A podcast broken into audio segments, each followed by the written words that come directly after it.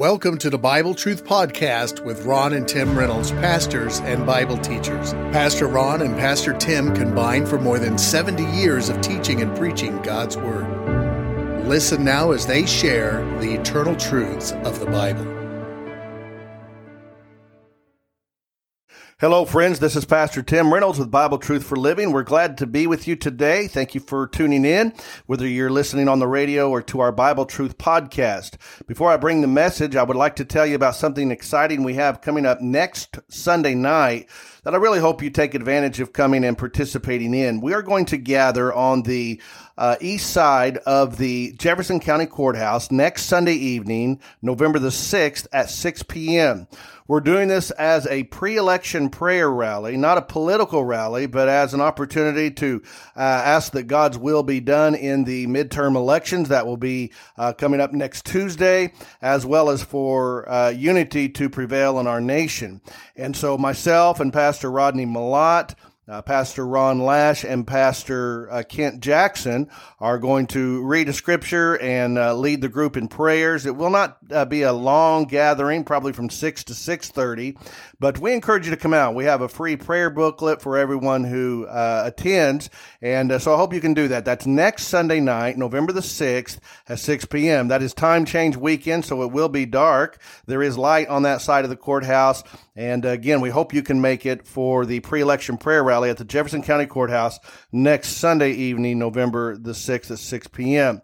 Today's message is titled Critical Concerns of Christian Citizens. I've been bringing some messages on God and government as this is on our mind right now. Every time you have an election, uh, politics is naturally on our minds.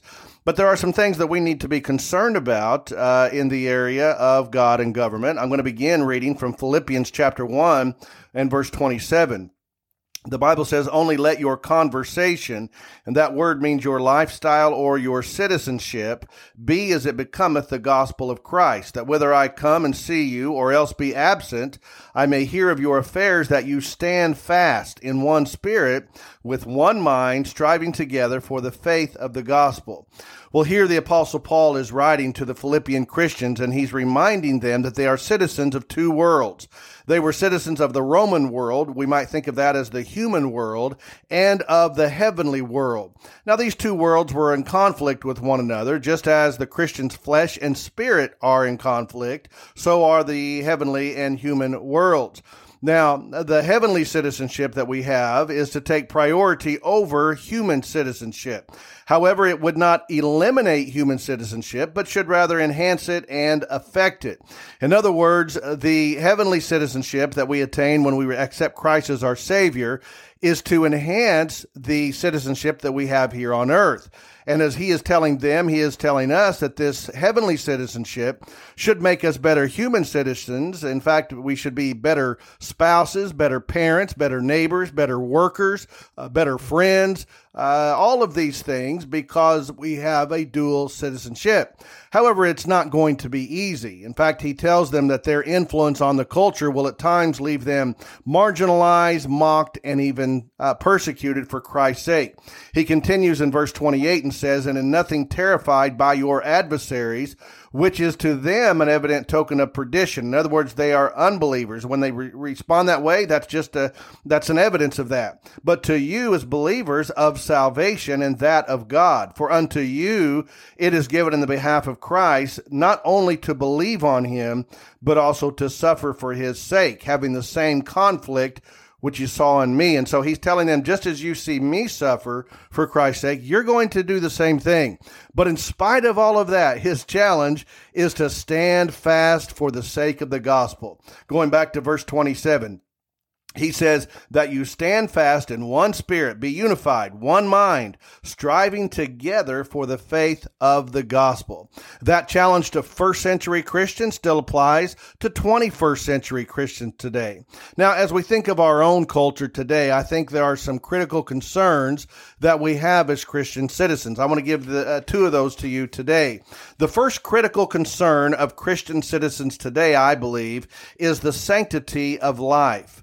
That word sanctity means the state or quality of being holy or sacred. Listen to what the scripture says in Genesis chapter 1 and verse 27. as we have the account of creation.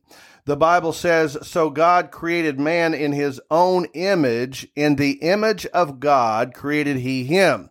This is called the Imago Dei. It means the image of God or the image of deity. It does not mean we are little gods, but it means we are created in God's image. David puts it like this in Psalm uh, Psalm 8 verses 4 through 6. He says, What is man that thou art mindful of him, and the Son of Man that thou visitest him? For thou hast made him a little lower than the angels, and hast crowned him with glory and honor. Thou madest him to have dominion over the works of thy hands. Thou hast put all things under his feet. This means that every human being has a divine design. Every human being is sacred. Every life is sacred in the eyes and the mind of God. Now, the abortion issue is front and center this election. We know that because of the Supreme Court overturning the Roe v. Wade decision from 1973. But when you take away the emotions, the excuses, the opinions, and just as Christians, Christian citizens ask, what does God say? Say, we need to go to the Word of God to see what God says. And the Bible tells us that God abhors the shedding of innocent blood. Now, unfortunately, ancient Israel got caught up in the actions of the pagan nations surrounding it, and they actually began to sacrifice their own children and shed innocent blood. And listen to the result. The Bible says in Psalm 106, beginning with verse 36, And they served their idols, which were a snare unto them.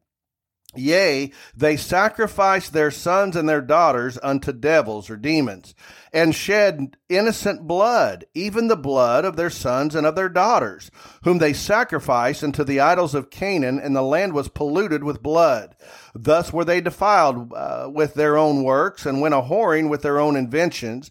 Therefore was the wrath of the Lord kindled against his people, insomuch that he abhorred his own inheritance. God hated it. You see, they were sacrificing their children to idols. Now, you say in America we don't do that. We don't take our our uh, little boys and girls and sacrifice them to idols. No, we do something worse. We murder them in the womb when they have no defense. Over 60 million babies have been murdered in the womb uh, since Roe v. Wade was allowed in 1973, nearly 50 years ago. And uh, that is the shedding of innocent blood, any way that you uh, look at it. It's not pro choice, it's pro death. And it's uh, killing an innocent little baby. Now, did you know that God hates that? You say, well, God doesn't hate. God is, is love. Yes, He is love, but there are some things that God hates. One of them is the shedding of innocent blood. Listen to Proverbs 6 and verse 16. These six things doth the Lord hate. So there are at least six things He hates. Seven are an abomination. So that He, there are actually uh, seven things, but I'm just going to read three. A proud look. So God hates pride a lying tongue, and hands that shed innocent blood. God hates that. A life in the womb is innocent blood, and God takes the uh, views the taking of life in the womb as a personal insult because we are made in the image of God. I believe that civil government has a responsibility to protect life, not destroy life. Now, someone says, well, you know, uh, it's my body, and so I have uh, right over that. Well, you can say it's my body, but th- that life of the infant has a body of its own as well. Did you know that the baby within the womb carries an entirely different genetic code than its mother? And so when you say it's my body, well, so is the body of the little baby. Or you say it's my right. It's my right to do that, and I don't like to have my rights uh, infringed upon. Well, what about the baby's rights? You see, when the life of the unborn is unprotected, all life becomes cheapened. This is why we are seeing crime rates increase. We see abuse increasing, drug and alcohol use going up, poverty goes up. It just falls in line when life is cheapened in the womb. It, it affects a society and a culture. It has throughout human history, and we are no different in America. God abhors the shedding of innocent blood, but God acknowledges the unborn life. Now, the Bible teaches that all life begins at conception inside the womb and it continues until death. Between conception and death, life and death, there should be dignity, safety, and protection at every stage, every age, and every status in life. Uh, yesterday, we had the uh, the pleasure, the honor, and the opportunity to have a fun day. We call it uh, Superheroes a special needs Saturday, and we had a lot of guests yesterday. And there are people who would say that some of those uh, should have been aborted because of their different physical handicaps and those sorts of things. I want you to know something. Those folks are precious in the eyes of God. Those are precious lives. You say, well, they don't produce anything and they can't work and they're a burden on the on the the economy and on the medical sector. Listen, uh, that, that makes no difference. God says that every life is precious. We have a little baby girl of our own, and she has a lot of physical needs. But little Isabella's life is just as precious as her dad's life is. And I'm telling you, all life is precious to God beginning in the womb. Now, there are no fewer than six Bible characters whom God acknowledges in the womb. Let me share these with you. First of all, you have David in Psalm 139 and verse 13. David says, For thou hast possessed my reins. The reins there is referring to the, the inside of the body. Thou hast covered me in my mother's womb. I will praise thee, for I am fearfully and wonderfully made. Marvelous are thy works, and that my soul knoweth right well. My substance was not hid from thee when I was made in secret. That's within the womb, and curiously wrought in the lowest parts of the earth. That's a metaphor for the womb. Thine eye, speaking to God, did see my substance, yet being unperfect. You know, you, you look at one of those sonograms and it's hard to make out exactly little pieces, but God knows. In fact, He knows so much. Listen to this. David continues and says, And in thy book all my members were written. God has a record of everything about us. Jesus even said the very hairs of our head are numbered. God has that in a book. Oh, how special we are to God. He says, "You which in continuance were fashioned as I continued to in the, for those nine months in the womb begin to grow, when as yet there were none of them." So David is referred to in the womb, and then the Lord Jesus Christ Himself. Psalm 22 is a messianic psalm, and this is a reference to Christ in Psalm 22 verses nine and ten. The Bible says, "But thou art he that took me out of the womb; thou didst make me hope when I when I was up on, upon my mother's breast, and I was cast upon thee from the womb. Thou art my God from my mother's belly." I like that. And here's another one, the prophet Isaiah, Isaiah chapter 49 and verse 5. And now saith the Lord that formed me from the womb to be his servant. Jeremiah is another prophet, Jeremiah chapter 1 verses 4 and 5. Then the word of the Lord came unto me saying, Before I formed thee in the belly, I knew thee. And before thou camest forth out of the womb, I sanctified thee. I set you apart for a purpose, and I ordained thee a prophet unto the nation. So don't tell me that life uh, is not a life until it comes out of the womb. Here, Jeremiah, God is speaking and says, I, I knew you even before that and had a purpose for you. Then you have the example in the New Testament of John the Baptist in Luke chapter 1 and verse 41. This is after Mary has come to tell Elizabeth about Gabriel telling her she's going to give birth to Jesus Christ. The Bible says in Luke 1:41, and it came to pass that when Elizabeth heard the salutation of Mary, the babe leaped in her womb. Sounds like life to me. That's John the Baptist. And Elizabeth was filled with the Holy Ghost. The sixth one is the apostle Paul in Galatians chapter 1 and verse 15. Paul writes, But when it pleased God, who separated me from my mother's womb and called me by his grace. Here you have no fewer than six Bible characters referred to in the womb of the mother, and God acknowledges the unborn life. I, beloved, I believe that the sanctity of life is a critical concern of Christian citizens today. And then the second one is the structure of the family.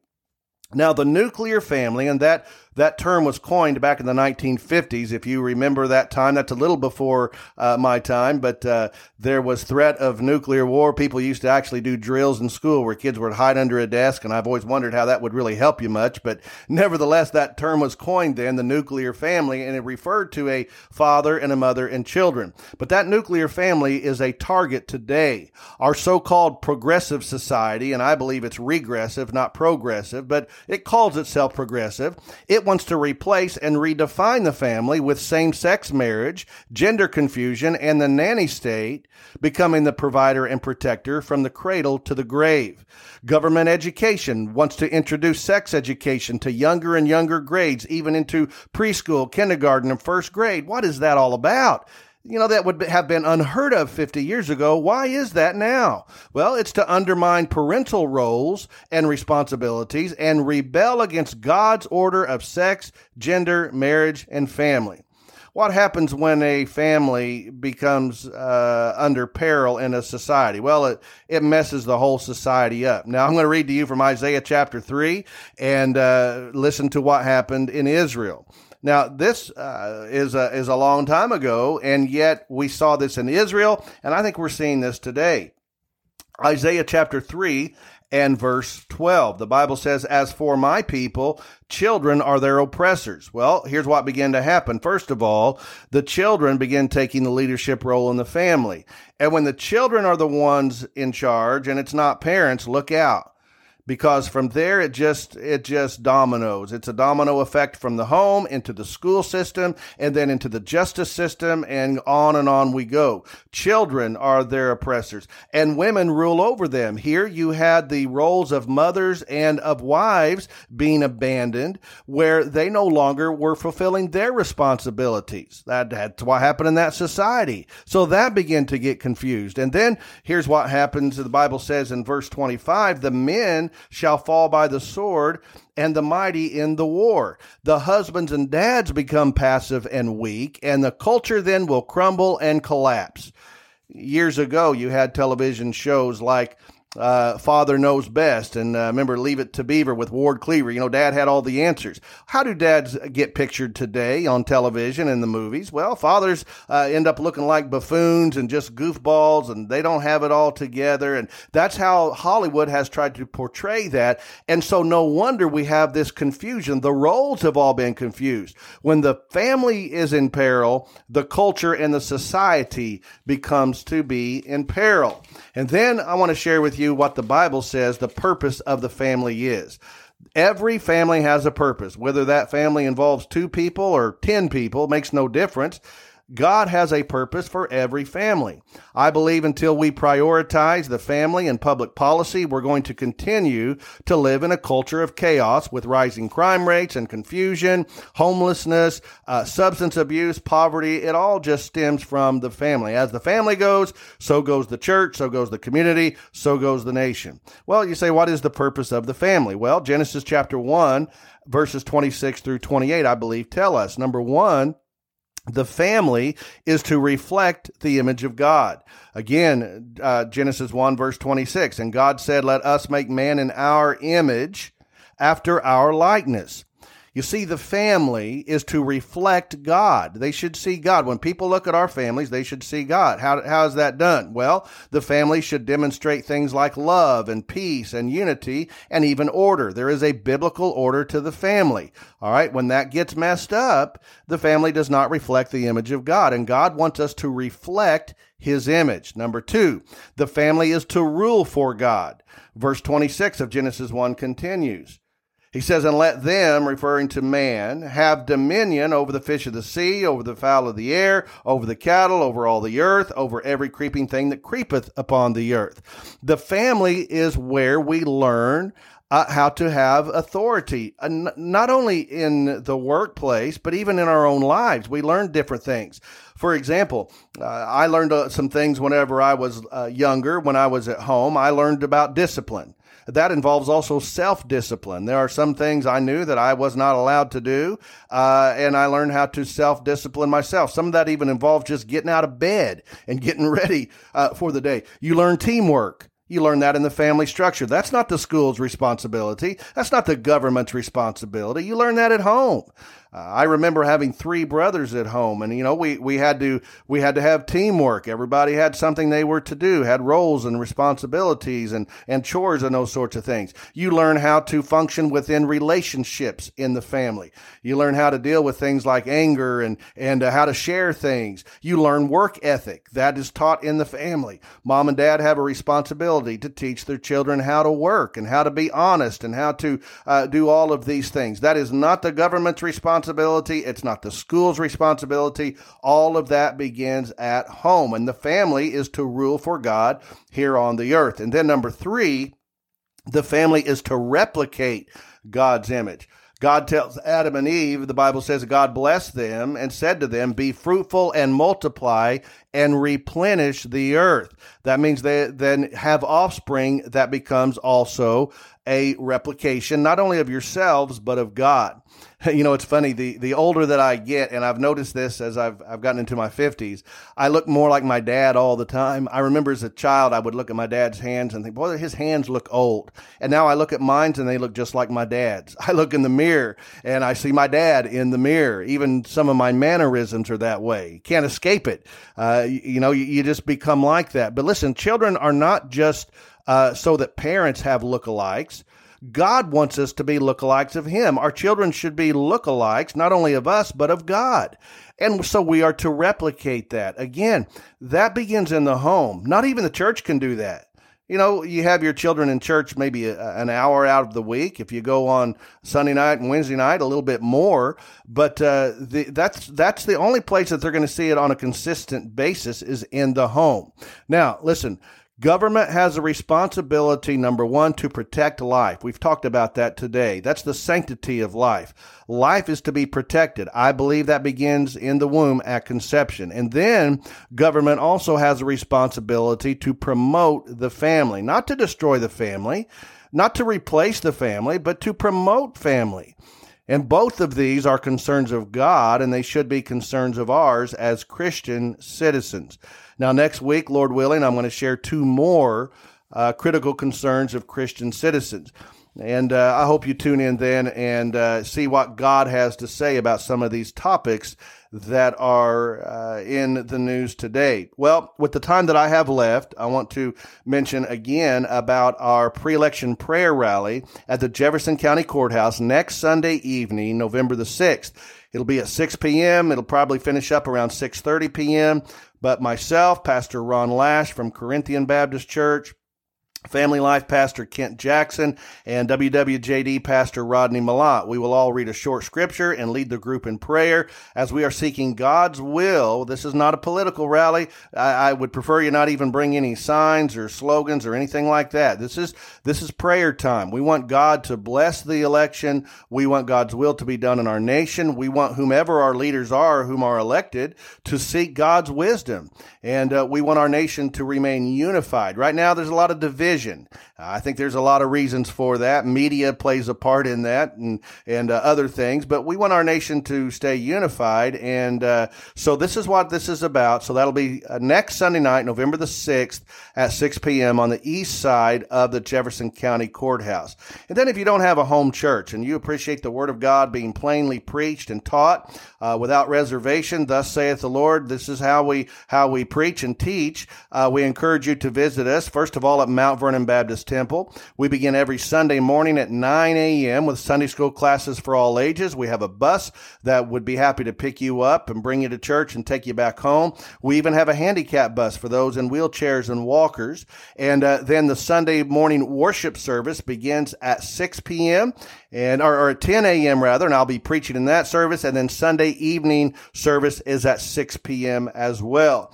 And uh, so we invite you to those services. Wednesday night is at 6 p.m. We'll be wrapping up our Wednesday night service this Wednesday night. We usually take a break through the winter months, and we'll pick back up in the springtime. But you can uh, follow us online at Mount Vernon Baptist Temple.com. We are also on Facebook. All of our uh, live services are live streamed on our Facebook page, Mount Vernon Baptist Temple, and of course then Waltonville Community Church. We begin every Sunday morning at 11:15 a.m. And I also preach then, uh, and we invite you to come. We're, we're at 321 South Hiron Street, across from the Waltonville Cafe, and you can find us online at waltonvillecommunitychurch.com. And then uh, don't forget about the Bible Truth podcast. All of our radio messages right now are put on that podcast. You can listen to them in, at your own convenience, whether you go to Apple iTunes, and there are a number of platforms to get podcasts from. But if you'll just search Bible Truth Podcast, and th- this is a really growing ministry, a lot of folks are, are beginning to get these, uh, and then you can download it and listen at your convenience. Also, many of my dad's teachings, uh, some of you know my dad, Dr. Ron Reynolds. He's been preaching for uh, a long time, over 50 years, and he's doing a lot of Bible study verse by verse.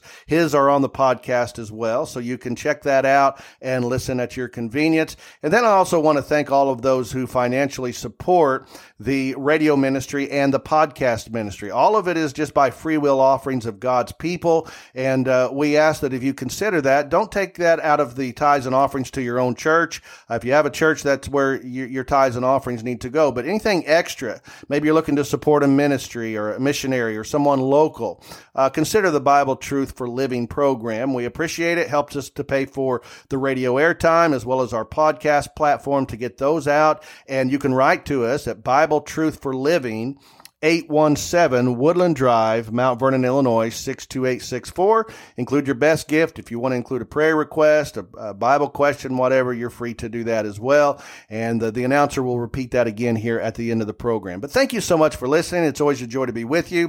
And I look forward to being with you again next Sunday. Until then, this is Pastor Tim Reynolds saying, May God bless you, is my prayer. You've been listening to the Bible Truth Podcast with your host pastors, Tim and Ron Reynolds. They can be contacted on the Mount Vernon Baptist Temple Facebook page, or you may send Pastor Tim an email to timrey1 at hotmail.com. Or if you prefer, mail correspondence to Bible Truth Podcast, 817 Woodland Drive, Mount Vernon, Illinois, 62864. Again, that's Bible Truth Podcast, 817 Woodland Drive, Mount Vernon, Illinois 62864. Thank you for listening.